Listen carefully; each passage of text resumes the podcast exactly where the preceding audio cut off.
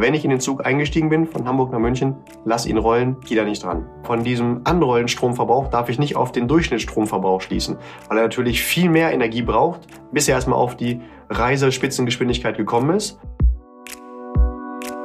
Hallo und herzlich willkommen bei Financial Health, dem Podcast für deine finanzielle Gesundheit. Freue dich auf spannende Inspirationen und leicht umsetzbare Financial Lifehacks für dein privates Finanzmanagement. Es erwarten dich wertvolle Impulse, wie du das Thema Geld und Finanzen zu einer leichten, angenehmen und unterstützenden Kraft in deinem Leben machst.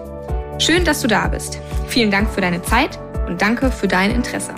Es freuen sich auf dich der wunderbare Julian Krüger und unsere unglaubliche Lieblingsmoderatorin Amelie Lieder.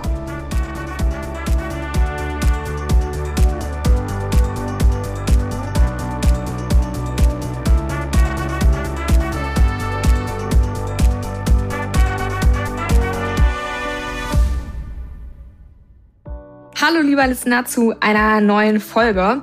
Heute wird es ein bisschen metaphorisch. Wir sprechen heute ein bisschen in Bildern. Das Oberthema soll aber das, das langweilige Thema der Altersvorsorge sein. Ich glaube, wir haben uns aber ein ganz cooles Bild dazu ausgedacht. Wir vergleichen das heute ein bisschen mit einem Zugticket. Und Julian, schieß doch mal los. Was ist die Pointe dieser Folge?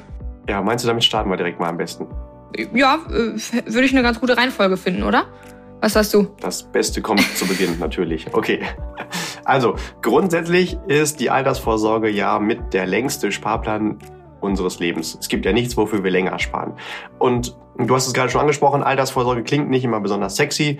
Wir können das natürlich auch Rente nennen oder Pension oder Retirement Plan oder die, äh, der längste Urlaub unseres Lebens unser passives Einkommen, wie du das nennst, ist schon egal, aber jeder sollte irgendeinen Plan haben, irgendwann in seinem Leben aus finanziellen Gründen nicht mehr arbeiten zu müssen, mit dem Wissen, dass egal wie alt ich werde, das Geld wird immer reichen. Nicht am Ende des Lebens ähm, ist kein Geld mehr da. Nee, andersrum. Am, äh, wenn das Geld zu Ende ist, ist, kein, Le sagen, ist noch Leben über. genau, so rum. Nee, also äh, nicht am Ende des Geldes ist noch Leben über. Und ja, das kann man sich vorstellen, wie wenn wir uns fortbewegen mit einer langen Reise, sagen wir mal eine Zugfahrt, in dem Fall vom ganz im Norden in Deutschland, von Hamburg bis ganz in Süden nach München. Da gibt es tatsächlich auch ja jede Menge. Schon das weiteste, was wir uns vorstellen können. Eine ganz, ganz lange Zugfahrt. Von oben Deutschland nach ja, oben Deutschland. Ich weiß, man darf sogar auch von Flensburg bis nach, keine Ahnung, Garmisch fahren oder man darf sogar auch von Oslo bis nach Kapstadt fahren. Aber wir nehmen jetzt einfach mal, weil es mir gerade einfiel, Hamburg und mhm. München. Die beiden großen Städte. Und dann kann man natürlich entweder sagen, ich kaufe mir ein Ticket und fahre dann durch und lass einfach rollen und genieße die Zeit und beschäftige mich während der Fahrt auch nicht damit, an welchem Gleis gerade der Zug wo abbiegt, weil es eigentlich egal ist, Hauptsache ich komme an. Oder ich kann auch natürlich immer wieder überlegen, alle zwei Minuten, bin ich eigentlich im richtigen Zug und soll ich nicht besser aussteigen, weil am Bahnhof möglicherweise ein Zug steht, der ist neuer, der ist schöner, der ist schneller, der ist toller, was auch immer. Und natürlich will wenn es jetzt verschiedene Zugbetreiber in Deutschland gibt, jeder Zugbetreiber, dass ich das Gefühl habe, am nächsten Bahnhof lieber aussteigen und umsteigen.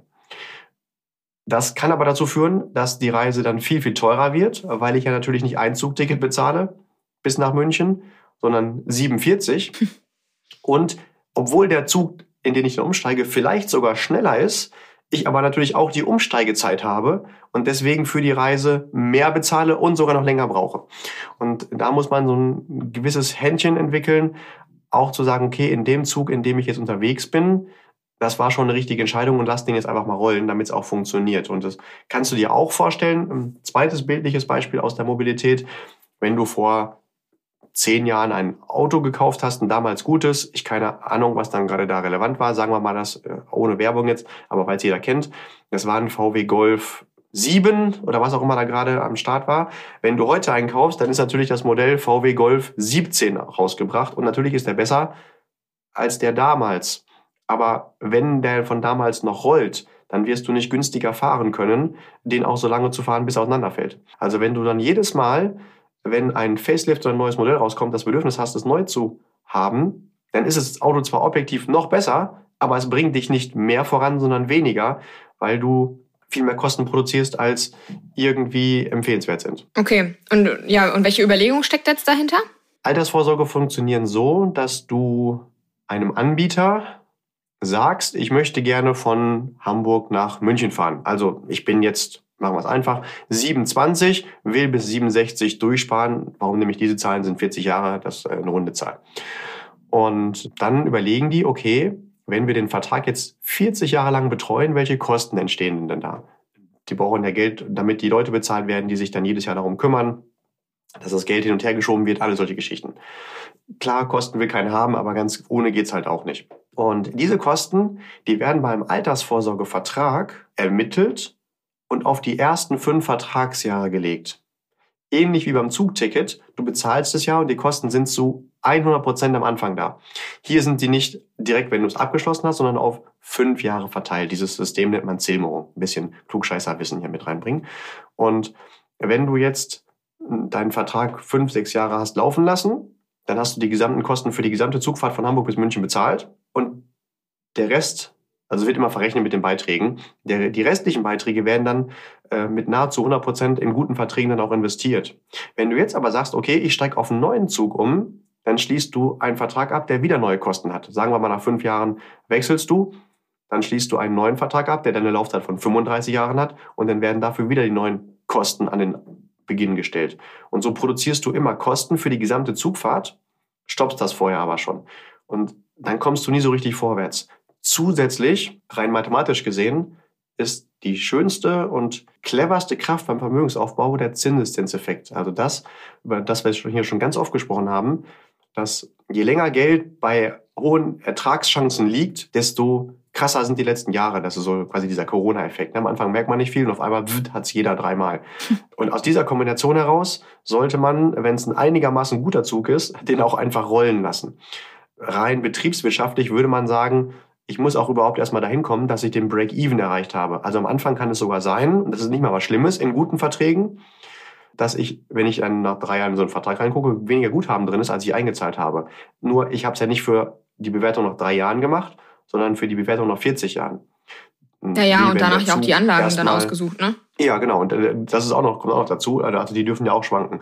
Das ist wie wenn der Zug erstmal losgerollt ist. Dann hat er natürlich einen unfassbar hohen Stromverbrauch, aber von diesem anrollenden Stromverbrauch darf ich nicht auf den Durchschnittsstromverbrauch schließen, weil er natürlich viel mehr Energie braucht, bis er erstmal auf die Reisespitzengeschwindigkeit gekommen ist, als wenn er dann die einfach nur hält. Mhm. Oder beim Flugzeug ist das Gleiche. Bis es oben angekommen ist, wo es dann sehr entspannt fliegt, kostet das unfassbar Energie. Aber man kann nicht sagen, der Durchschnittsverbrauch davon im Kerosin ist repräsentativ für die gesamte Reisestrecke. Und je länger ich dann da drin bin, desto geringer wird der Durchschnittsverbrauch. Und wenn ich aber immer wieder diese teuren Phasen, diese Anstartphasen habe, dann bezahle ich halt äh, die Versicherung, auch die Provisionen von dem Vertreter, aber selber komme ich nicht vorwärts. Ich glaube, das ist nochmal ein ganz guter Punkt, weil du hast ja gerade gesagt, die Abschlusskosten werden mit den Beiträgen verrechnet. Ähm, insofern merkt man ja die, die Kosten nicht aktiv. Also man weiß, dass sie irgendwie da sind, ja, aber genau, genau und äh, vielleicht vergisst man das manchmal, wenn man, wenn man so einer ist, der permanent äh, Verträge äh, neu abschließt, dass ähm, ja, das natürlich einen echten riesengroßen Kostenaspekt hat, der aber ja vielleicht nicht komplett ersichtlich ist, weil man ähm, eben nicht nochmal, weiß ich nicht, ein Tausi extra zahlt für diese Kosten, sondern ähm, das sowieso schon mit dem Beitrag ähm, kalkuliert wird. Genau, richtig. Also das ist nochmal ein guter Punkt. Das wird von meinen Beiträgen verrechnet. Wenn ich also 200 Euro in einen Vertrag reinstecke, dann werden einfach nicht 200 Euro für mich angelegt, sondern vielleicht in den ersten Monaten nur 50 und die 150 werden dann die, rausgenommen, um die Kosten zu bedienen. Wie gesagt, äh, Kosten will keiner, aber ganz ohne geht's gar nicht. Und noch schlimmer als etwas, was zu teuer ist, ist etwas, was zu günstig ist. Ich will ja nicht eine Versicherung haben, die keine Kosten hat. Dann will ich gar nicht wissen, äh, wie die mein Geld verwaltet, wie es sicher ist, wer sich da kümmert, welche Kompetenz dahinter ja. ist. Also das ist so, wie wenn ich sage, ich will ein neues Auto kaufen, so günstig wie möglich. Ich glaube, niemand will einen Neuwagen für 5000 Euro kaufen.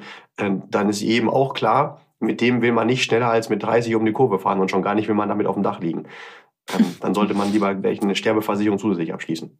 Sehr schön.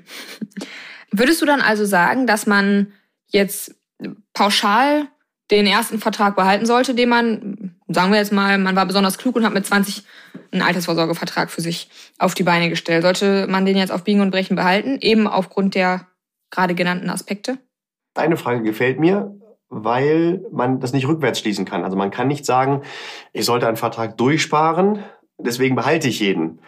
Und da ist leider ja ein gewisser Art von Fingerspitzengefühl notwendig. Nur weil ich den ersten abgeschlossen habe, heißt es natürlich nicht, dass der automatisch auch gut ist und zu mir passt.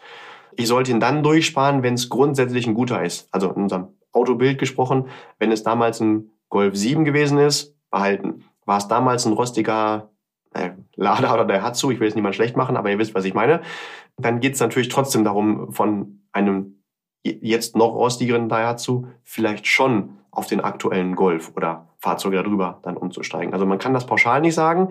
Ähm, nur wenn der damals wirklich mit zu der Creme der Creme gehört hat, dann sollte man es durchsparen. Im Zweifelsfall lieber einen Experten fragen. Und der kann mir ein Feedback geben, ob das gut ist oder nicht. Aber ich sollte natürlich auch mal wissen, wenn ich den Friseur frage, ob ich eine neue Frisur brauche, was der dann wohl antwortet. Weil derjenige, den ich da frage, manchmal natürlich auch mit dem Neuabschluss Geld verdient. Und ähm, deswegen muss ich das immer ja, selbst natürlich auch bewerten. Ich kann diese Verantwortung nicht komplett outsourcen. Also schlechte Verträge sind einfach schlecht. Wenn du äh, wieder ein Zugbeispiel haben möchtest, wenn du auf einer 3 unterwegs bist, wo du selbst dementsprechend die Energie reingeben musst, dann halt natürlich an, da lohnt es sich schon auf einen EC umzusteigen. Aber wenn du jetzt im ICE unterwegs bist, Tarif, Tarifgeneration, keine Ahnung, 2, ICE 2 und heute gibt's einen Vierer oder jemand sagt, kannst auf einen TGW umsteigen bei mir oder auf einen japanischen Schnellzug, nee, dann bleib lieber in dem schon Guten drin. Na naja, gut, okay, aber da schließt die Anschlussfrage an. Jetzt bist du ein Finanzexperte, hast das Ganze gelernt und bist seit einem Vierteljahrhundert in der Branche tätig. So, dir traue ich zu, du kannst das entscheiden. Also du kannst einen schlechten Vertrag von einem guten Vertrag unterscheiden.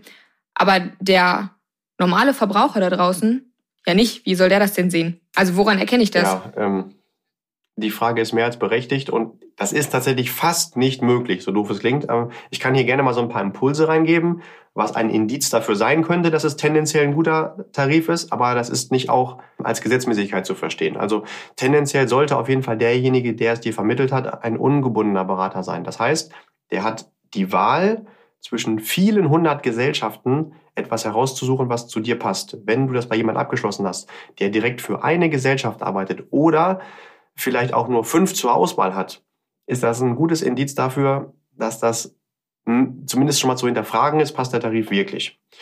Ähm, und du solltest dir wirklich dann auch auflisten lassen, Mensch, welche Gesellschaften im Altersvorsorgebereich vertrittst du denn noch alle? Kannst du ermöglichen? Dann ist die Frage danach, wie ist der Kontakt damals zu demjenigen, der es mir ermöglicht hat, entstanden? Ist das einfach jemand, der irgendwie in meinem Umfeld gewesen ist, weil ich den schon immer kenne, weil ich den beim Sport kennengelernt habe, weil er irgendwie Verwandtschaft ist oder Freunde, dann ist das ja erstmal kein Qualitätszugang. Besser wäre zum Beispiel, dass du den kennengelernt hast auf Empfehlung oder weil du den wirklich gescoutet hast und verschiedene Auswahlkriterien angesetzt hast. Weil nur weil du jemanden persönlich kennst, steigt natürlich unfassbar dein Vertrauen, aber das macht es halt nicht besser. Dass wenn mein Papa eine Tankstelle hat und da kostet der Sprit doppelt so viel wie bei allen anderen, dann tanke ich ja nicht bei der doppelt so teuren Tankstelle, nur weil es mein Papa ist. Also das macht ja den Sprit nicht besser für mich. Mhm, ja. ähm, bei Geld macht man das ganz oft so. Ähm, ist auch verständlich, weil wir irgendwie versuchen, Vertrauenskriterien zu finden und ich kenne den, heißt automatisch, da ist mehr Vertrauen da. Aber das ist halt ganz oft gefährlich, sehe ich immer wieder, wenn ich bei Kunden Finanztarife checke und frage, Mensch, wo hast denn das her? Ja, das war ähm, mein Onkel ähm, und deswegen hatte ich ein gutes Gefühl. Ja, aber das sagt nichts über die Qualität der Produkte aus. Und egal wie lieb du den hast, und ich weiß, das versteht jeder kognitiv, aber emotional ranzukommen ist nochmal eine andere mhm. Geschichte. Weiteres Kriterium könnte sein, nein, sollte es sein, auf jeden Fall ist es ausschließlich ein investmentvorgebundener Tarif. Es gibt bei Altersvorsorgen zwei Möglichkeiten. Entweder du gibst das an eine Gesellschaft mit dem Auftrag, das in Investmentfonds weiterzuleiten. Das ist das Einzige, was akzeptabel ist. Oder du gibst es an eine Gesellschaft, beispielsweise eine Versicherung, mit dem Auftrag, vermehr du das dann mal. Das nennt man auch klassischer oder konventioneller Deckungsstock. Und das ist eine Katastrophe. Und das ist milde formuliert, weil eine Versicherung natürlich nicht ihre Kompetenz da drin hat, Geld zu vermehren, sondern ihre Kompetenz im Rahmen drumherum, also das Versichern. Das können einige gut, aber Geld verwalten kann keine gut nachweislich. Also seit Jahrzehnten schon nicht. Und das reicht auch noch nicht aus, wenn es fondgebunden ist. Dann sollte zum Beispiel derjenige, der es dir vermittelt hat, nicht einfach nur die es vermittelt haben, weil er ein Versicherungsvertreter ist, weil Versicherungsvertreter haben Kompetenzen bei Versicherung, also auszurechnen, was kostet eine Autoversicherung oder eine Berufsunfähigkeitsversicherung. Der sollte auch nachweislich ein Finanzanlagenfachmann sein. Das erkennst du zum Beispiel daran, dass der bei der IHK, bei der Industrie- und Handelskammer, äh, registriert ist nach dem Paragraph 34f.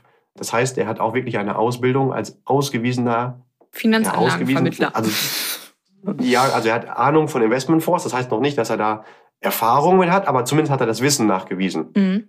Ja. Also das ist wie, wir haben vorhin noch kurz offline gesprochen, ich mache gerade einen Führerschein, in dem Fall für einen LKW, aber nur weil ich einen Führerschein habe, heißt es ja noch nicht, dass ich gut fahren kann. Also mir, ich habe dann zwar grundsätzlich die Fähigkeit, aber noch nicht die Erfahrung. Und das ist der Unterschied zwischen Wissen und Kompetenz. Wissen heißt, ich weiß, wie es geht. Kompetenz heißt, ich habe das Wissen und aber auch die Erfahrung dabei. Und in diesem Fall zeigt ähm, die Registrierung 34F mindestens, das Wissen ist vorhanden. Kompetenz wissen wir immer noch nicht. Also, aber äh, wenn jemand nicht da registriert ist, heißt das, der hat noch nicht mal eine Qualifizierung in dem Bereich, sondern vermittelt es einfach ohne ähm, diese Geschichte. Und das kann man auch im Internet einfach ähm, nachrecherchieren oder man fragt den Ansprechpartner einfach. Das sollte auf jeden Fall gegeben sein. Dann, wenn du das Fonds gebunden hast, sollte da auf gar keinen Fall nur ein Fonds drin sein, sondern ganz vorsichtig formuliert mehrere, die miteinander kombiniert sind, weil es gibt nicht den besten, tollsten. Und dieser Fonds sollte auch nicht aufgelegt sein von der Versicherung, die da vielleicht drüber steht, bei der ich es abgeschlossen habe, mhm. sondern wieder auch ausge also zuhören zu ausgewiesenen Vermögensverwaltungsexperten, also eine führende Kapitalverwaltungsgesellschaft, beziehungsweise noch besser ganz viele verschiedene kombiniert. Mhm. Okay, ja, den Aspekt ähm, kann Und ich auch gut verstehen. Was mir dann noch einfällt äh, als Kriterium, woran kann ich das erkennen, wobei ich da ganz bewusst kann sage, nicht muss. Was man machen kann ist, wenn es ein älterer Berater ist, den zu bitten, zeig mir doch mal deine eigenen Finanzen, so dass du halt auch schon wirklich hohe, ich nenne es mal hohe Vermögenswerte oder ähm, hohe Renditen aufgebaut hast. Er hatte ja schon ein bisschen Zeit, sich mit dem, äh, mit dem Thema Geld zu beschäftigen. Und dann sollte sein Geld natürlich auch äh, sich extrem gut entwickeln und vermehren. Und da darf man auch ruhig mal erwarten, dass dann da steht, äh, die Anlagen, in denen er investiert sind, die haben 500, äh, 700.000 oder mehr Prozent schon gemacht, um äh, also ich will ja nicht mein Geld in die Hände von demjenigen geben, der selbst mit seinem eigenen Geld nicht hinkriegt. Ich gehe ja auch nicht zu jemandem für Gesundheitstipps hin, der einen Meter groß ist und 200 Kilo wiegt und dabei noch Kette raucht. Das macht ja keinen Sinn. Oder ich hole mir auch keine Erziehungstipps bei Menschen, bei denen die Kinder bei denen auf der Nase rumtanzen. Also das, da sollte man das auch schon bei einem Vorbild machen, der beweist auch in der Praxis, was er kann. Naja gut, aber wo fängt denn, wo fängt denn der alte Berater an? Also, das finde ich auch irgendwie eine, eine schwierige Frage, weil der 25-jährige Berater, der das auch vernünftig gelernt hat und kann, der aber vielleicht auch mit 20 seine Vorsorge angefangen hat. Und wir haben jetzt schon gelernt, dass zum Beispiel der, der, der Aktienfonds einen Anlagehorizont von mindestens fünf bis sieben, vielleicht auch eher zehn Jahre hat. Ja, was soll da in dem Vertrag groß groß drin sein, weil die Wahrheit ist doch, dass die wenigsten Eltern für ihr Kind mit der Geburt eine tolle Altersvorsorge auf die Beine gestellt haben, auch wenn das natürlich eine tolle Empfehlung wäre und dem ganzen Sparprozess unheimlich weiterhelfen würde. Aber wir wissen ja alle, wie die Realität aussieht. Wie alt dürfte denn oder müsste mein Berater sein, dass ich ihm die Frage stellen kann? Ein berechtigter Punkt und vielleicht sogar noch als Ergänzung. Und wenn ich bei der Geburt das Glück hatte, dass meine Eltern mir dann ein vernünftiges Portfolio aufgestellt haben, dann war es ja auch nicht meine Kompetenz als Mensch. Also es geht ja darum, als Nachweis, dass derjenige das selbst aufgebaut mhm. hat und nicht ihm das jemand anders gemacht hat. Da würde ich schon sagen, mindestens 30, eher so 35. Aber dann ist es schon an der Zeit, dass jemand auch was aufzuweisen hat. Also je früher natürlich, desto besser. Aber wenn der schon ein paar Jahre sich mit diesem Thema beschäftigt, dann sollte der auch vorweisen können, dass das, was er predigt, halt auch funktioniert und nicht, dass ich selber Wasser predige und Wein trinke. Also je älter, desto mehr Geld muss auch schon da sein und desto höher müssen auch schon die kumulierten Erträge sein. Okay. Gut. Oder was heißt muss, ist es einfach hier mein Tipp. So, also ich zumindest finde es immer schwierig, in meinem persönlichen Leben mir Tipps oder Empfehlungen von jemandem abzuholen, der selbst das gar nicht repräsentiert. Ja, gut, okay, das, ja. Ähm, ist nicht meine das, Welt. Das trifft, glaube ich, auf die, auf die allermeisten zu. Auch wenn wir hier jetzt natürlich gerade irgendwie voll das Altersbashing gemacht haben, wenn bei dir 30 oder 35 Jahre ähm, schon, schon ein alter Mensch ist. Entschuldigung für alle, die in dem Alter unterwegs sind. Für Julian wir ist das, das lebenserfahren und mh, weise und genau, erfolgreich. Ja, dann bist du ja auch schon alt. Urgroßvater wenn wir da, äh, von, von, da, von, davon auf dich schließen. Ich mit meinen 21,5, okay. Genau. Mm, wie sieht denn die Situation aus, wenn, ich glaube, das haben wir auch beide im Beratungsalltag schon mal erlebt, wenn die Situation kommt, dass irgendwie ein größerer Geldbetrag benötigt wird, sei es für, weiß ich nicht, das Auto ist kaputt gegangen, man entscheidet sich jetzt eine, ein Haus zu finanzieren oder oder. Ja, mein Lieblingsthema. Also tatsächlich gilt da ganz einfach Regel Nummer eins. Altersvorsorge ist, Altersvorsorge bleibt Altersvorsorge. Punkt.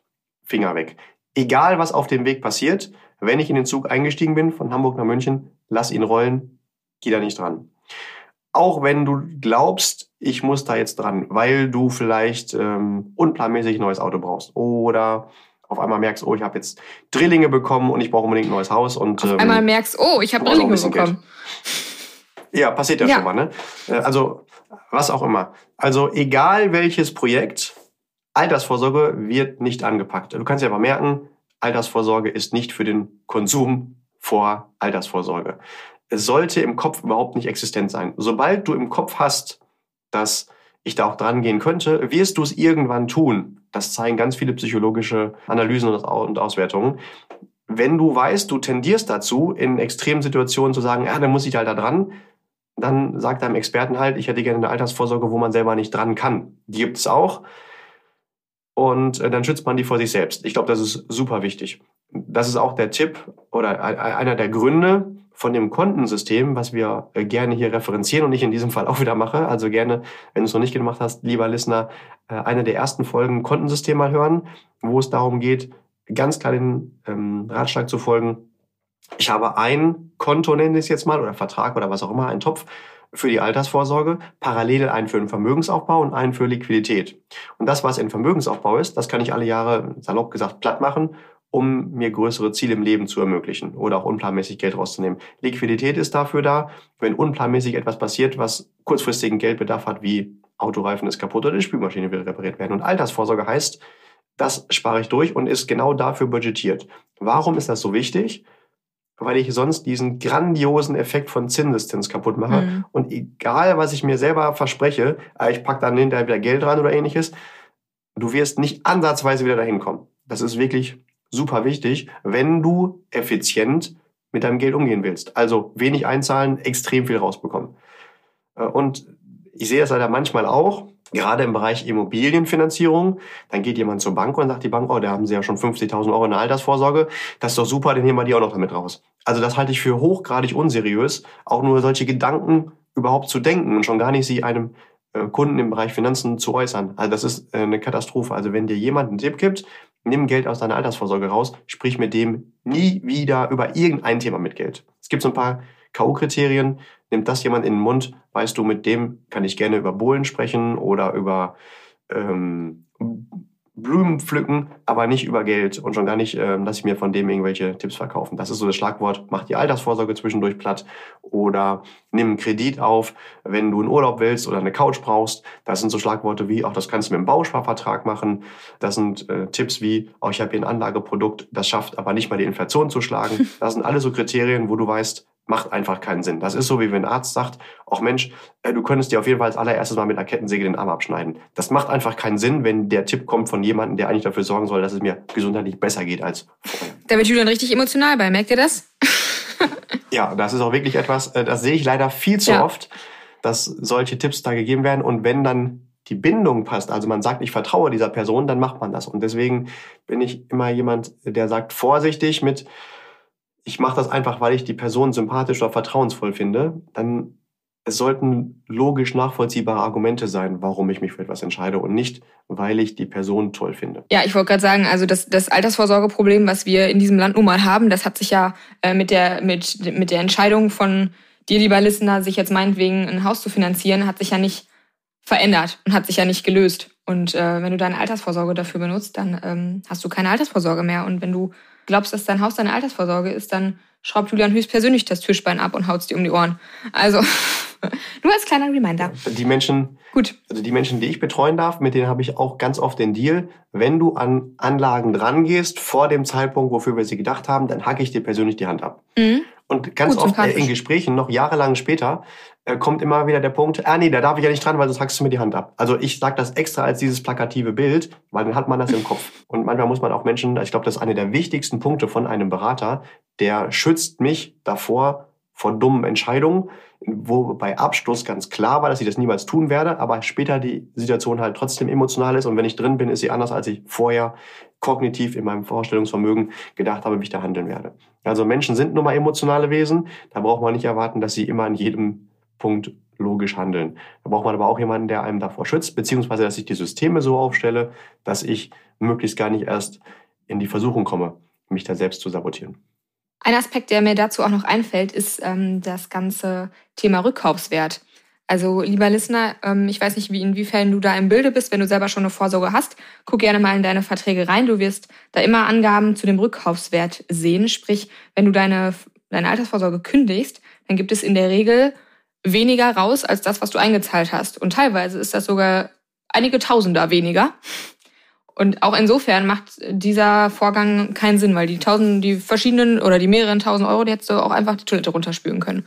Dafür muss doch die Mehrheit in dieser Bevölkerung noch viel zu hart für sein Geld arbeiten, als dass man es einfach so verbraten kann.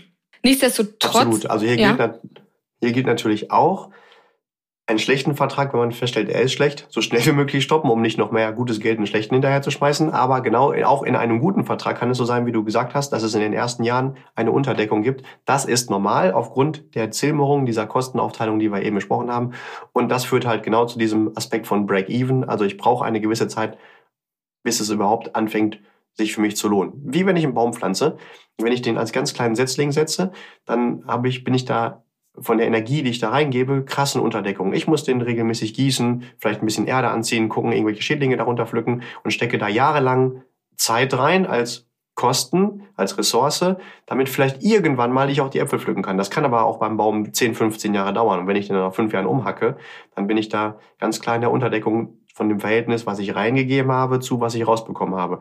Wenn ich aber so einen Baum erstmal 30, 40, 50 Jahre habe, dann bin ich krass im Plus, weil ich natürlich viel mehr Äpfel daraus ziehe, als ich vorher an Energie da reingesteckt habe, dass er so weit gekommen ist, dass er die ersten Äpfel trägt. Das muss man verstanden haben. Also, was habe ich da gerade gepflanzt? Wieder eine so schöne Metapher. Aber nichtsdestotrotz, also ich äh, verstehe den Punkt äh, total, muss aber ja auch ein Finanzkonzept, das sagen wir auch immer wieder, an ein Leben und an die verschiedenen Situationen im Leben angepasst sein. Was ist denn jetzt zum Beispiel, wenn eine Familie gegründet wird oder ja, ein Haus gekauft wird? Es steht weniger, stehen weniger finanzielle Mittel zur Verfügung. Was mache ich dann? Steige ich dann auch wieder aus dem Zug ja. aus? Es ist natürlich verständlich, dass ich dann überlege, kann ich irgendwie Geld daraus nehmen, um mir einen Kinderwagen zu kaufen? Da haben wir eben schon gelernt, nein. Es gibt wirklich keinen einzigen Grund, an die Altersvorsorge ranzugehen. Maximal stopfe ich dann irgendwelche Löcher, wo ich mich vorher schlecht aufgestellt habe, weil wenn ich auf dem Weg bis zur Rente Kapitalbedarf habe, den ich nicht decken kann, dann heißt das, dass ich vorher nicht vernünftig mit Geld umgegangen bin. Also das ist ja, das Problem ist ja schon vorher entstanden. Und wenn ich jetzt aber meine Altersvorsorge sabotiere und zweckentfremde, dann heißt das ja vielleicht maximal, ich habe heute das Loch gestopft, aber habe hinterher noch ein viel größeres. Das macht ja keinen Sinn. Die Problematik ist hinten raus und ich kann das nie wieder gut machen. Also bitte A, wirklich kein Geld rausnehmen. B, ich verstehe natürlich aber auch die Frage, was ist, wenn ich jetzt zum Beispiel ein Kind bekomme und vielleicht nicht mehr arbeite. Dann ist es auch super wichtig, die Beiträge trotzdem weiterzuzahlen. Also egal welches Projekt du in deinem Leben hast, wenn das Projekt bedeutet, deswegen kann ich mir meine Altersvorsorge nicht mehr leisten, dann ist es nicht das richtige Projekt. Mhm. Weil du ja wahrscheinlich auch nicht im Kopf hast, wenn ich ein Kind bekomme, stelle ich die Zahlung meiner Miete oder meiner Immobilienfinanzierungsrate ein oder ich höre auf zu essen und spare da Geld. Das ist in deinem Kopf ja auch fest. Und sobald du in deinem Kopf hast, dass manche Dinge äh, fix sind, also wissenschaftlich oder akademisch ausgedrückt obligatorisch und zum Beispiel Vermögensaufbau, Altersvorsorge fakultativ, also dass du es auch reduzieren könntest, wirst du es auch tun. Aber es sollte auch fest, also auch obligatorisch in deinem Kopf sein. Noch dazu, aus meiner Sicht sogar mit einer ganz anderen Priorität. Wenn du jetzt zum Beispiel Miete zahlst, dann zahlst du jemand anderes. Kaufst dir ein Brötchen, zahlst du jemand anderes. Bei der Altersvorsorge zahlst du dich selbst. Du willst doch nicht sagen, ja, die Priorität, andere zu zahlen, ist bei mir viel höher, als mich selbst zu zahlen. Also es muss einfach in deinem Kopf sein, das ist keine Geldverschwendung, es ist auch nicht Luxus, sondern es ist notwendig. Zumindest, wenn es dir wichtig ist, später finanziell gut dazustehen. Es sei denn, du sagst, oh, das ist äh, mir eigentlich auch egal. Ne, dann ist es wieder was anderes. Aber die meisten Menschen sollten schon irgendwie sehen, dass man seine finanziellen Ziele auch erreicht. Das ist das eine. Und wenn du jetzt sagst, ja, ich habe aber nun mal jetzt äh, Kinder und kann es mir nicht mehr leisten, dann ist es umso wichtiger mit der Altersvorsorge so früh wie möglich anzufangen. Ähm, weil Altersvorsorge ist das, was du vor 30 weggepackt hast.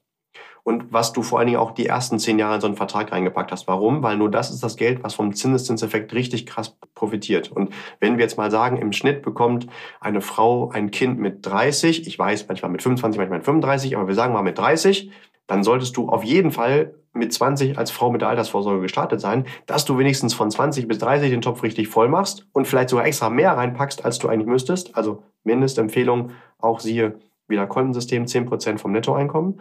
Wenn, also mindestens diese 10% reinpackst und wenn du heute schon weißt, es gibt vielleicht irgendwann mal Zeiten, da will ich mir das nicht mehr leisten, sage ich bewusst will, nicht kann, weil die Miete willst du dir auch weiter leisten, ähm, dann solltest du jetzt schon mehr dafür einzahlen, um es dir später ermöglichen zu können, vielleicht weniger einzupacken und damit das Geld halt auch von diesem Zinseszinseffekt profitiert. Also es führt uns wieder zu diesem Aspekt Altersvorsorge, je früher im Leben, desto besser. Also nicht, wenn ich erstmal 50 bin, packe ich richtig viel Geld rein, wenn ich dann mir es leisten kann, sondern lieber etwas weniger, aber früh anfangen. Okay, ja gut. Das ähm, ist ja der Tipp, den wir den wir jedem nur, nur zurufen können. Aber grundsätzlich finde ich auch da, also letztendlich ist es ja, jetzt hast du das ähm, so schön auf die Frau bezogen und ich will jetzt hier auch gar nicht die Feminismuskeule ähm, werfen, aber letztendlich ist ein Kind bekommen ja nicht nur Weibersache, sondern man darf sich da ja schon auch irgendwie gemeinsam drum, drum kümmern und auch um die finanzielle Situation dann und nicht, ja, okay, jetzt hat die Frau halt einfach weniger zur Verfügung, lebt damit, sondern man darf sich da ja auch irgendwie, man darf darüber sprechen und ähm, gucken, wie man eine vernünftige Lösung kriegt und ähm, nicht nur ja, sieh zu.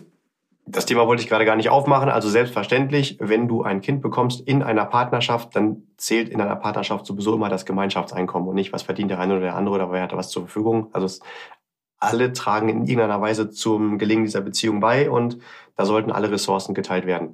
Absolut, aber mir kam gerade eher so die Idee, es kann ja auch sein, dass eine Frau ein Kind alleine bekommt und ähm, großzieht und dann ist es vielleicht tatsächlich schwieriger, weil nicht so viel Geld ja. reinkommt. Du kannst ja, ja. nochmal nicht dich um sieben Kinder gleichzeitig kümmern und noch 60 Stunden arbeiten. Dann ist es vielleicht verständlich, dass jemand sagt, ich will ein bisschen weniger in die Altersvorsorge reinpacken, aber dann ist es umso wichtiger, früh anzufangen, um sich das auch leisten zu können. Und eigentlich, wobei ich dieses Wort nicht mag, aber ich sage es jetzt trotzdem, äh, eigentlich ist es halt keine Option, äh, die Rate für die Altersvorsorge zu reduzieren. Man darf die Rate schon ändern, aber nach oben. Also wenn das Einkommen steigt, dementsprechend auch mehr reinpacken. Gui. Okay, ich würde sagen, wir haben doch die, die, die großen Aspekte deiner, deiner Wunschfolge abgearbeitet. Kannst du uns noch mal eine grobe Zusammenfassung geben? Ja, zusammengefasst. Arme Menschen sind deswegen unter anderem arm, weil sie alle paar Jahre ein neues Zugticket kaufen und nicht den Zug durchfahren.